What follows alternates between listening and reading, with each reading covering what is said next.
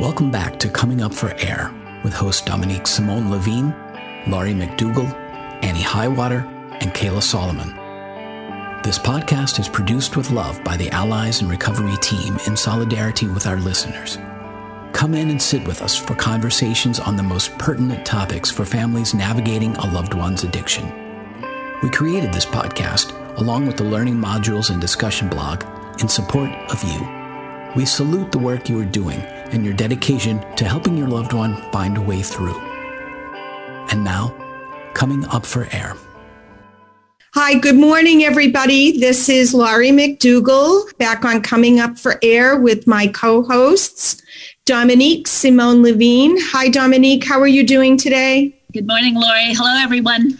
And Kayla Solomon. How are you doing, Kayla? I am quite well. Good morning to everybody. Welcome to our podcast. So, today we thought a great topic of discussion would be the concept of control. And with substance use disorder, control, control, control, you hear a lot about it. I'm thinking maybe, Kayla, it was your idea. Why don't you open it up?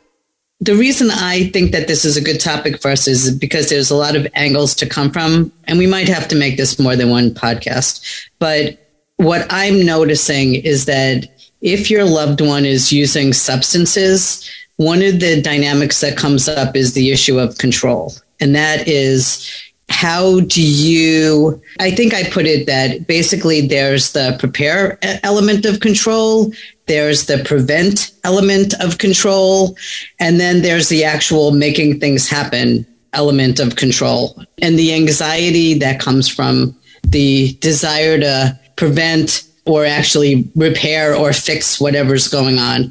And I think that this is a huge dynamic for people who are dealing with substances. First of all, I think that the person who is using substances also has their own issues of control, that they're not only feeling out of control in the rest of their life, and the one place that they can control is the use even though it seems like that's out of control, that's the one place that they focus their control in. And I feel like with those of us who are listening to this podcast, we try to control their behavior. We try to control the environment. We try to control the circumstances. So that's, that I think is a really good place for us to go because it's very repetitive for most of us. Dominique? So I'm, I just want to ask a little more, Kayla, because there's so many places in craft that we are suggesting you take action, you try things differently. It could be seen that this is controlling behavior as well. I actually think of it as you are looking at yourself in terms of the control. The only actual control that you have over this process is yourself. It is your own emotions, your expectations, your reality, your self care, the way you communicate, the way you set limits. That is truthfully the only thing that you have any control over.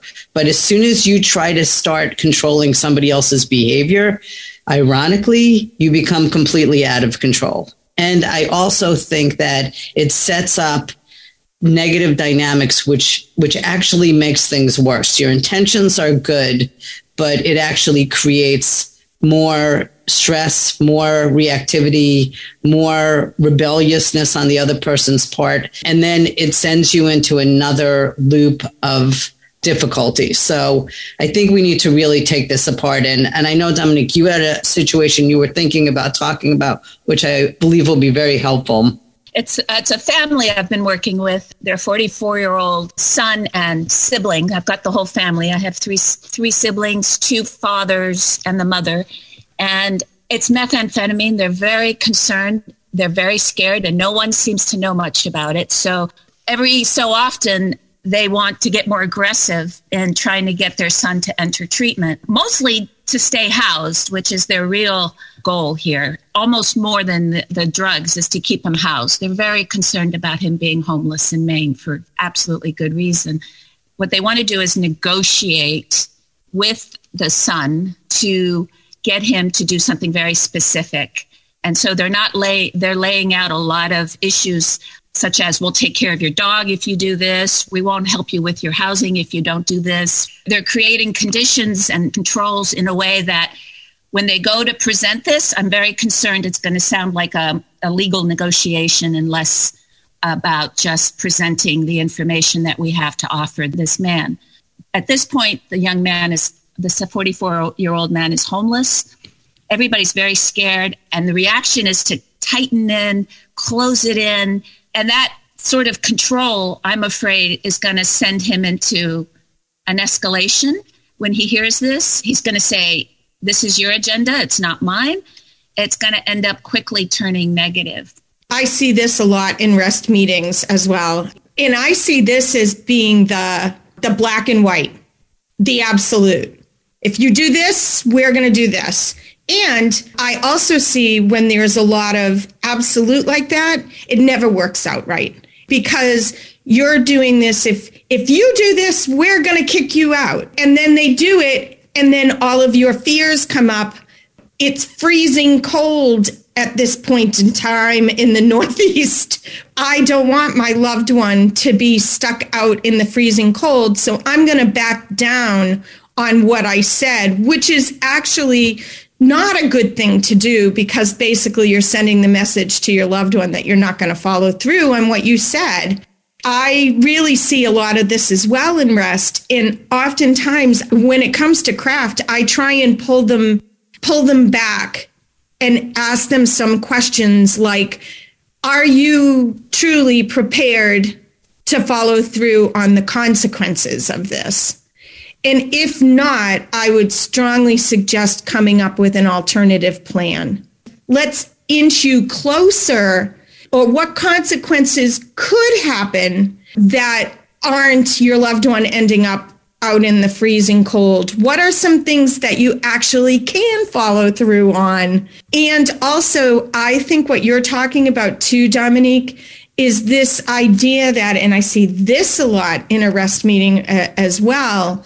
A lot of people come in thinking they're going to do these craft things, right? They're going to implement these craft skills and strategies, and their loved one is going to respond to them the way they want them to respond to it. So they're going to have that immediate positive change, and that almost never happens, especially when it's being presented as an ultimatum. Yeah. You're setting yourself up for failure is really how I I interpret it. And that's a it's a it's a tough thing to untangle, but we spend a lot of time in rest meetings like, okay, what are alternatives? What are some other things that you can you can present? And we now spend a lot of time, okay, you've created this plan. Now expect the plan to not go well. Right. It's not going to go well. So this is interesting to me because what happens when you're trying to control the outcome in, in a presentation for treatment and this is really intervention time for this family because they are so scared and he is in trouble. And so I'm afraid if you're controlling the plan, you're limiting the plan, you're leveraging the plan, then when he says no, go screw yourself. What are you going to do? You're not going to be able to step away from that because you've put so much effort into creating this plan. And that's what we need you to do is if you're really not controlling your loved one, then it's his choice whether to accept one of the options or not. And then you say, okay, thanks for listening. We'll talk again soon. And you let him go back to his park bench. I mean, it's so difficult, right? Yes. Right. But and remember that the key here is rigidity. Okay, we're talking rigidity. When I think of control, I think of rigidity. It's either or, good or bad, black and white. And what happens is you put yourself in a box and you put the other person in a box. And nobody likes to be in a box okay? It feels like oh it's safe in the box and it's not safe out of the box. But it's not well that's not how life works. The other thing that i really believe is once you put something out there well if you do this then i'm going to do this. And you don't do this. You have lost all credibility. Yep. and your word means nothing. The other thing is i feel like there's an integrity issue because your word has to your behavior has to match your word. So if you really are going to kick that person out and you absolutely will do that, fine. Then this is not a control issue. This is just the truth. But if you're going to say that and not be able to do it because of all the factors that Laurie talked about, it's cold. The whole point of this is you didn't want them to be homeless in the first place. And you think that for some reason that because you're presenting this, that they are going to say, Oh, thank you so much. I've been waiting for this for my whole life. Thank you for presenting this. I'm going to go do that. And you're fabulous for doing it. That's not how this works. It's patience and subtlety and connection is craft to me which is, I think, those are the three hardest aspects of all of this that we have to struggle with. It is so much easier to say, if you do this, I'm going to do that except for the fact that that's not how it usually works out. And then you're stuck. And then you've boxed yourself in to being a liar or having to do the thing that you absolutely don't want to do. Or you're, you're strengthening negative patterns within your loved yes. one and yourself. That's what you're doing. You're strengthening these negative patterns. You're doomed to repeat, repeat, repeat. This is how you end up all frustrated and I give up. I, I give up. And you either end up cutting everything off or you just get walked over all all the time over and over and over again and you get resentful and lead into horrible uh, relationships and and nobody benefits from either one of those circumstances actually. So really it's about okay no all right well thanks for listening. I'll talk to you tomorrow. And that's really all you need to do. The options are on the table. Some are leveraged at this point because they're so desperate. It is a leverage. We will pay for your Airbnb for the 10 days you attend this dual diagnosis outpatient program. That's where we are with this young man. And it's a very controlling thing to do to leverage. And you have to do it very carefully because it really is your agenda and not his. You can't expect a certain outcome. I see it more as an offer rather than leverage. So it's like, if you do this, we will take your dog and we'll pay for an Airbnb. So you're basically off, that's part of an offer. But again, the person gets to refuse the offer. To me, it's not about leverage. It's what are you willing to offer?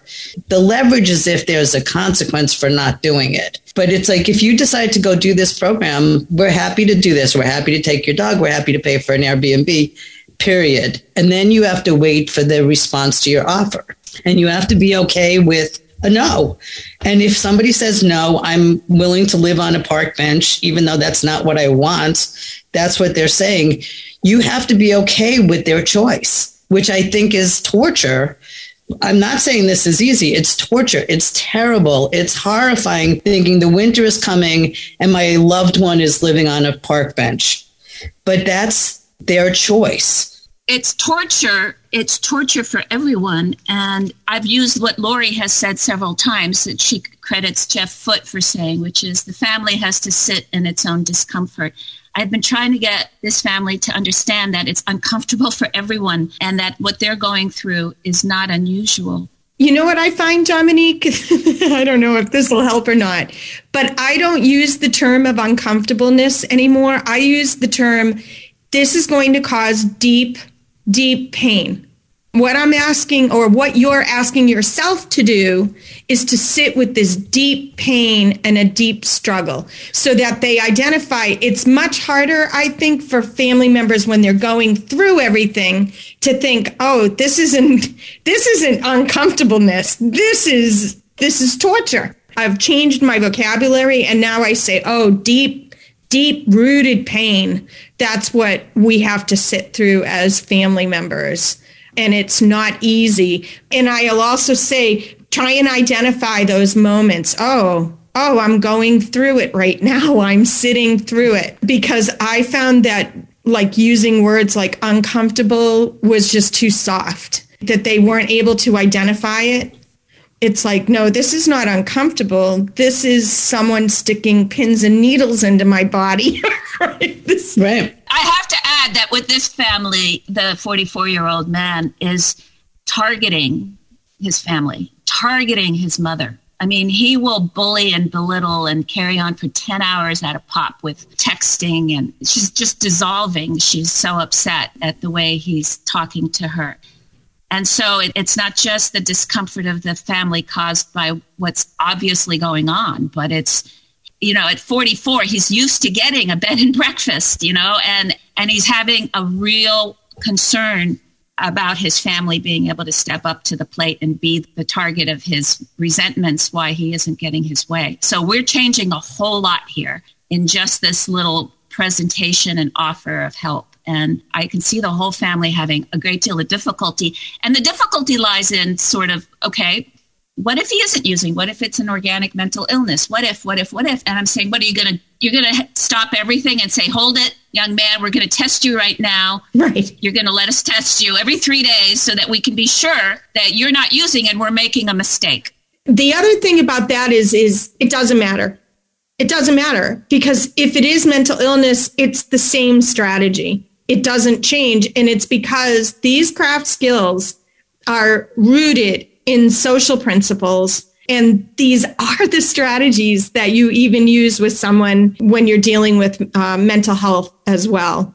Yeah, that is a struggle for people because it feels like it's supposed to be different if it's a mental illness. Yeah. Like somehow you're supposed to be have to step in more and intervene more, which doesn't work because it's kind of like people who don't take their medications. You could have very successful treatment with medication, but if you don't take your medication, then all of the symptoms come back you know, yes, there are programs that actually monitor people's medication or have people come to your house to make sure you take it. But again, it's with it's based on willingness and cooperation, which is true for all of this. The person has to have some form of buy-in or nothing happens. The reason that it, that I brought up this issue is two family members in the group stepped back this week very strongly from their loved one they just stepped out for a week and took a break. And it was remarkable to see how much happened while they were not engaged and how the person approached them in a different way. And we, we've been talking about stepping back and removing yourself, but I was thinking the flip side is control.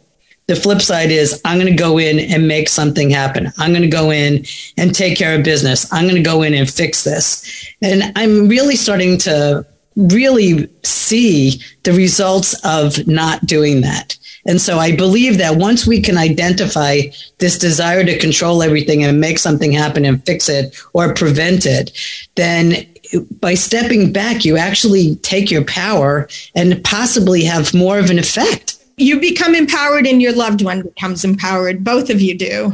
Yes. Also, kind of kind of combining the two with what Dominique said, helping families sit through the pain is key. Oh, this is the pain that we've been talking about. Yes. And this is why baby stepping it through, not being so absolute.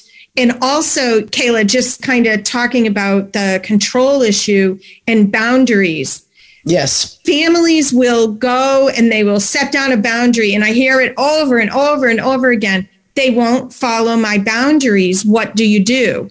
Okay, so here it is. You didn't have control over their behavior, is basically what you're telling me. And you wanted to. You set down this boundary because you thought it would have, you have this illusion of some kind of control by doing this and you don't have that control you set down the boundary without without any expectation of your loved one and what their behavior is going to be on the other side and you still set it down Laurie you've done such a great job with boundaries because when you say i create a boundary i create a boundary for me to protect me i don't create a boundary for you i create something for me that i want to hold because I care for myself and I don't want to be abused. So I'm going to hold this boundary. You step over my boundary, I'm going to defend my boundary. I'm going to do it with emotional maturity, hopefully, and not a tantrum and, you know, on and on.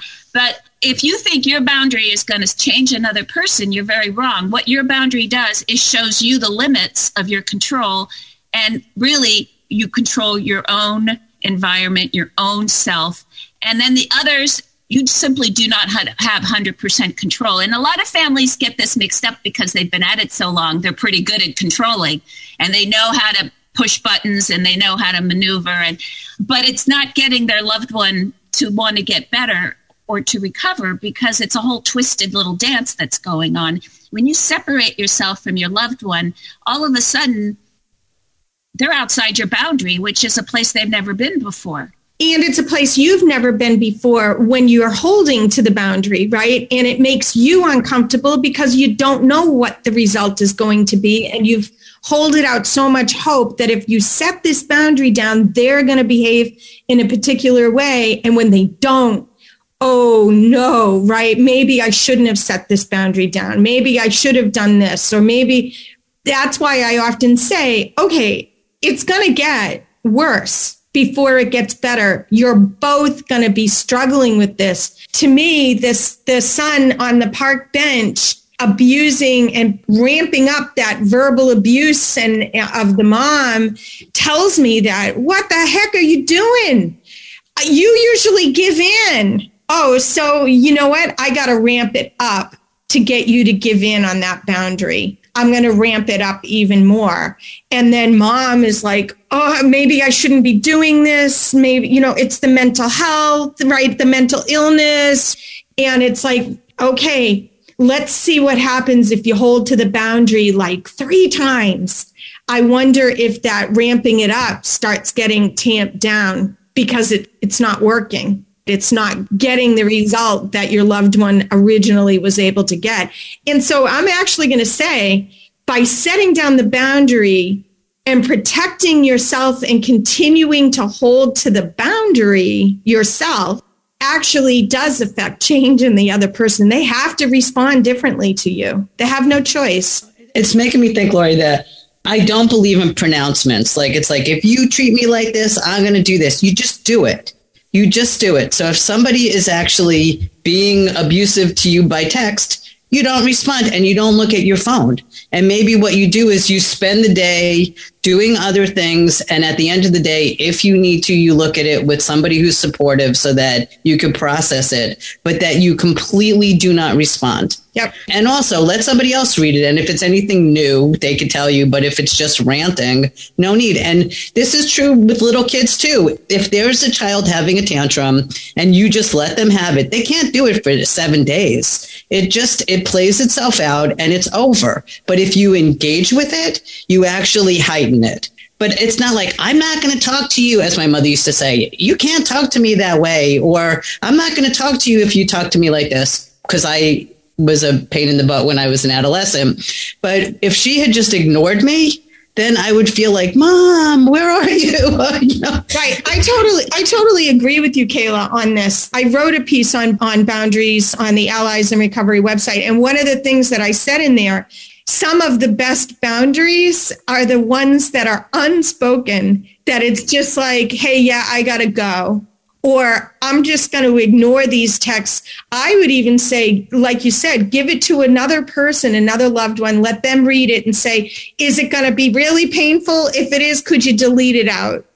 And that way you're not getting hurt from the words or the, you don't have to process anything other than sitting around having to process that you know, you're changing things. Let's do the new cool thing. Look, this is how cool I am. I'm, I'm in the future now, which is that you don't actually open it. People know when you read their text. That's right. What happens if you don't open it? Because leaving somebody unopened apparently is a big issue for folks. You see the first line and it says, Hi, how are you? If it's something rotten, you just don't open it. Just delete it. You can just delete it right out again, we're not first responders. So if they need a first response, then they should be calling 911. You're not 911, or they can call emergency services. So that's the thing that everybody thinks oh my God, if I don't respond, they're going to die. Something horrible is going to happen. Believe me, if they're on the park bench bleeding, somebody else is going to step in. It's not you you're you're off duty even if you're a firefighter for 24 hours you're not working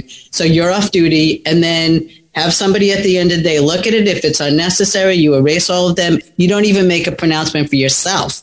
You're like, oh, that's what I did today. Let's see about tomorrow. Let's see how it feels. I want to add another piece just coming from the from the family perspective of it. I also think that families deserve a lot of patience when it comes to expecting them to be able to do this Absolutely. Patience on actually doing it, but also patience on understanding all of this stuff in a way that it makes sense to them.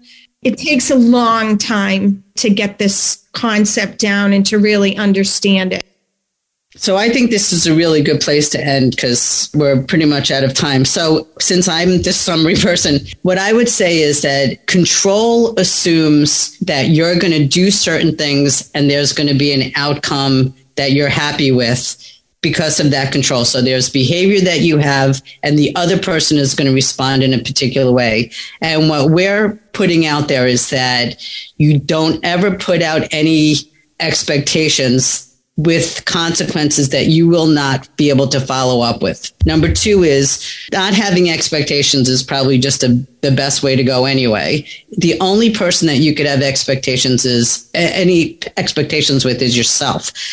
And as Laurie just said, to be able to have this overriding belief that change requires compassion, time, patience, and change is not an easy process, and that we are having a parallel process to our loved ones. So to have an expectation that something is going to happen quickly, either with ourselves changing or with them changing, is unrealistic. But we want to stay in the process of noticing our, our own behavior, noticing how the tiny little changes affect the other person, and being able to provide the sense of like accomplishment for every little minute change that we make because that's what we want to model for our loved ones. And I'm hoping we can just end this podcast today with one phrase that just lit a light bulb for me that Dominique said, and that maybe our listeners should get a pen and a piece of paper and write this down and kind of walk around saying it to yourself for the rest of your life, maybe.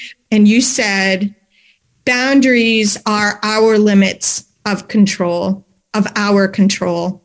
And I was like, oh, oh my gosh, that's it. That's it in a nutshell. And what's outside the boundary is not in your control. That's the environment, that's the institutions, that's the criminal justice system. You know, there's so much out there that is outside your control your relationship with your loved one is key and that's what you want to work on in a relational way not in a controlling way. And it's a it's a good shorthand. I used to say take yourself out of the equation. What would the environment do to your loved one? Would the environment be there picking him off the park bench? And you know what is the environment going to do? And that's basically what happens when you're not in the formula and that's important for you to understand because you're the making the difference here with craft. You're the reason your loved one has a better chance to get into treatment is because we're teaching you some skills to work with your loved one. We're not teaching you skills to work with the criminal justice system because it's outside our control. I mean, we have some experience and anecdotally, but it's outside our control. So that's Thank you. I'm glad I said something that resounded for you. It did. It did. Well, thank you, ladies. And uh, we'll be back next week. For all our listeners, if you have a moment, go over to www.alliesinrecovery.net and uh, take out a membership. Thank you. Bye, everybody. Thanks for listening.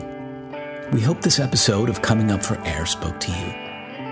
If you're listening in today on a podcast platform that isn't the Allies member site, please take a moment to give us a five star rating. This helps others find the show more easily. If you have a suggestion for a new topic or a guest for the show, please reach out through the Contact Us form on alliesinrecovery.net. Special thanks to our hosts, our guests, and our production team.